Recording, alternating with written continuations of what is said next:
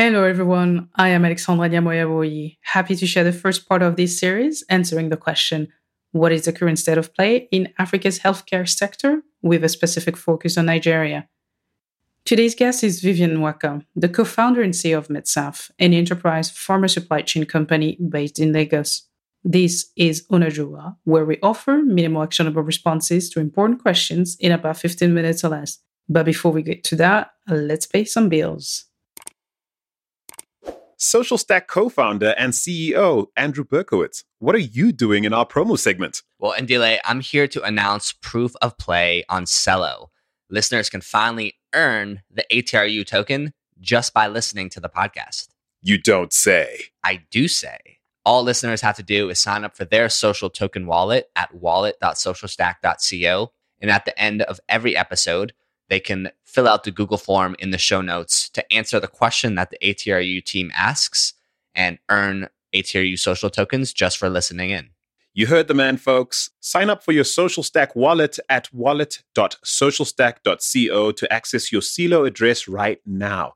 Then all you need to do is pop your name, email address, and Celo address into the Google form linked in the show notes, along with the answer to this question which African country attracted the most tech venture capital in 2020? The answer at the end of this episode, so stay listening. Like most life changes, MedSaf was born out of personal stories. The passing of Vivian's friend who was killed by fake drugs. Vivian and her team went on to launch a pharmaceutical tech company that brings a database that creates solutions to process drug delivery in Nigeria. And with the help of several investors such as Seedstars, Bill and Melinda Gates Foundation, and the lead investor, Google Launchpad Accelerator, MedSaf has raised around $1.7 million in six rounds since their last round in 2019. Now, here's Vivian Nwakah factoring in on three questions. How big is Nigeria's healthcare sector? What does the scene look like at grassroots level? And how are tech startups like MedSaf attempting to usher in a new paradigm in Nigeria's pharmaceutical industry.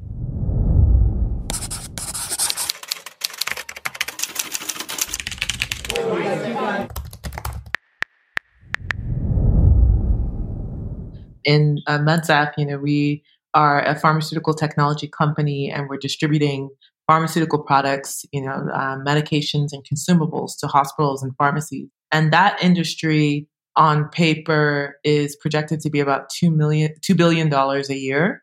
In Nigeria, I believe it's 14 billion across Africa. That's the projections on a, on a yearly basis. But one definitely big learning lesson that I found starting a business in Nigeria is that a lot of the ways that people kind of quantify what's actually happening on the ground is not really transparent. So that information really isn't so easy to be aggregated. So a lot of things and numbers, you know, can potentially be in the dark. And specifically in the pharmaceutical industry, where you have, you know, majority of medications and consumables coming in from, I think it's over 95% of everything is imported. You know, local manufacturing isn't, you know, at its peak yet. Um, so you've got such a huge importation reliance on importation, you know, definitely medications or consumables going coming into the country through the borders or through the ports that might not necessarily be recognized. Um, that's definitely an issue. And then, of course, medications that are not registered in the formal, you know, regulatory uh, system also, you know, won't necessarily get counted.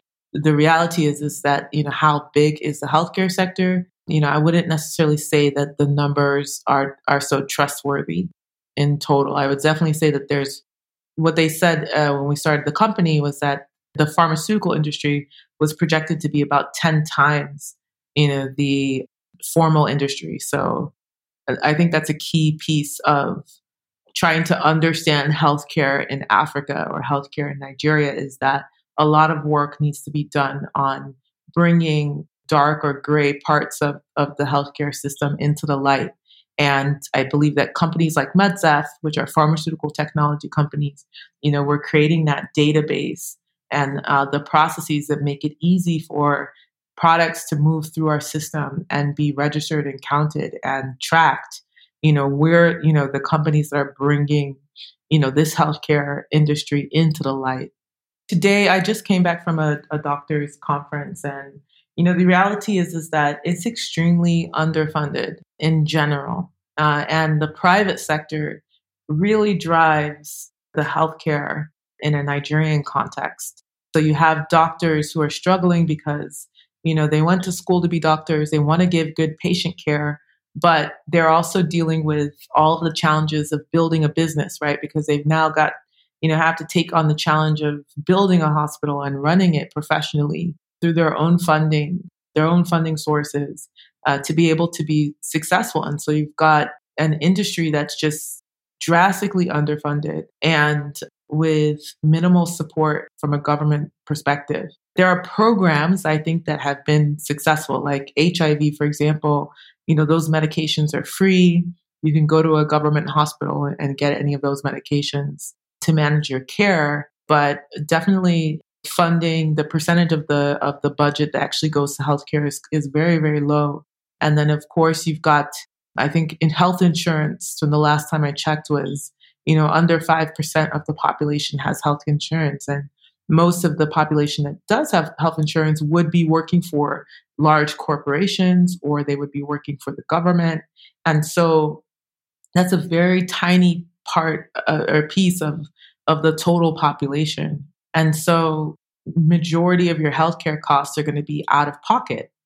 And so if you're wealthy, I think before COVID 19, if you needed healthcare, you flew out of the country to go and get it, right? Because, you know, you, you even see, I think our president right now is literally on a healthcare trip in London. So you see wealthy Nigerians can fly and go elsewhere, but, you know, the average person has to pool money and resources from family and networks to really to kind of take care of any large problems. And of course, with COVID 19, uh, travel is just not an as easy as an option as it was before.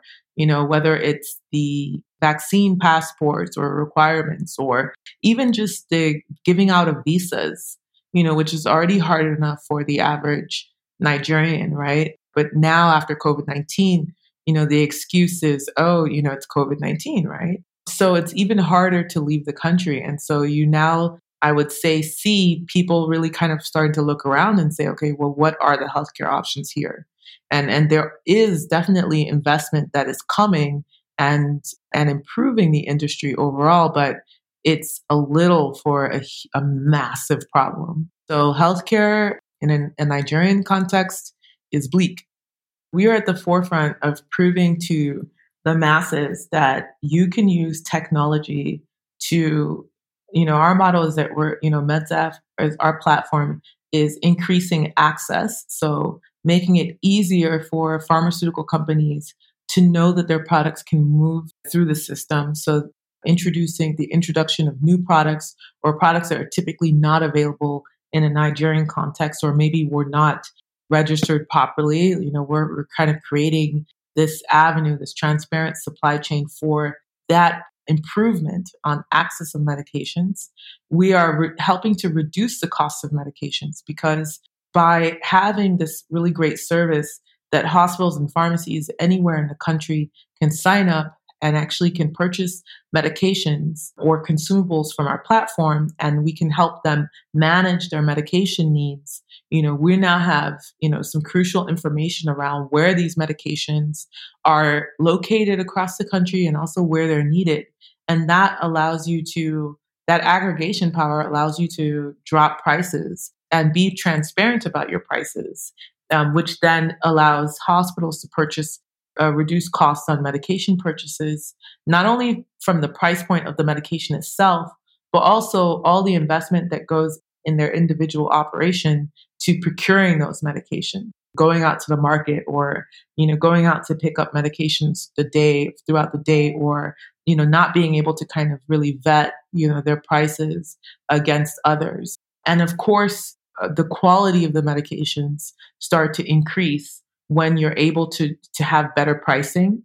So if maybe I was going to pick a tier three medication, maybe an unbranded generic, maybe because I, I see better pricing on with MedSaf, I might be able to get a branded generic or maybe even a, a, tier one medication that's gone through that r&d process and you know has been formulated in a really good way for whatever the ailment might be a better medication at a better cost or you know you can actually uh, we actually have about seven various layers of quality control um, checks and balances that go through our platform or, or that medications go through when they go through our platform. So we also, just in the, the process of moving medications from point A to point B, are improving the quality of medications that end up getting to our end user.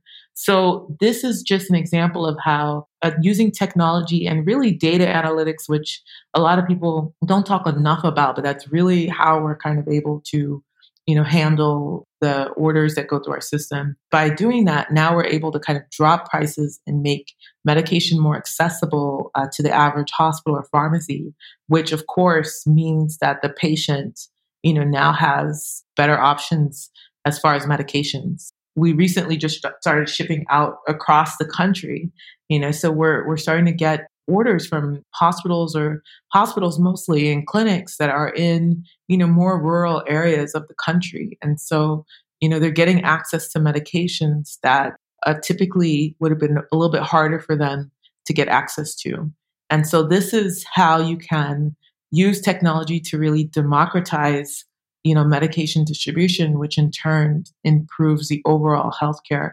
outcomes for a country like Nigeria creating this kind of network effect because, you know, guess what? You know, when we first started, a lot of our hospitals were completely on paper. Nothing was digital. And then, you know, we started seeing them starting to adapt to Excel, which is great. And then we started seeing people talking about, okay, I'm putting EMR systems in place and things like that. And so now it's not even just their medications, because remember, they have to get their medications every day. So they're seeing technology improve the way they're getting their medications, but then they're realizing the benefit of taking that same concept to other parts of the business, like managing patients or you know working with insurance companies, um, etc. That makes it even easier for them to do their jobs too. So overall, the digitization of healthcare, whether it's telemedicine or a company like MedSaf or an EMR company is just going to make it easier and more accessible for the average African to, to get better quality healthcare. Hope you found that useful. There's more coming to you next week. Before we go, here's Andile with a sweet to this week's question. And here we are with the answer to today's question which African country attracted the most tech venture capital in 2020? Well, the answer is it depends. Now, according to Partech Africa, Nigeria came out tops at 307 million. The Disrupt Africa report reckons Kenya edged out Nigeria, uh, coming in at 191.4 million. And the Briter Bridges report doesn't even list Nigeria in their top five because their report is based on where startups are, in fact, domiciled.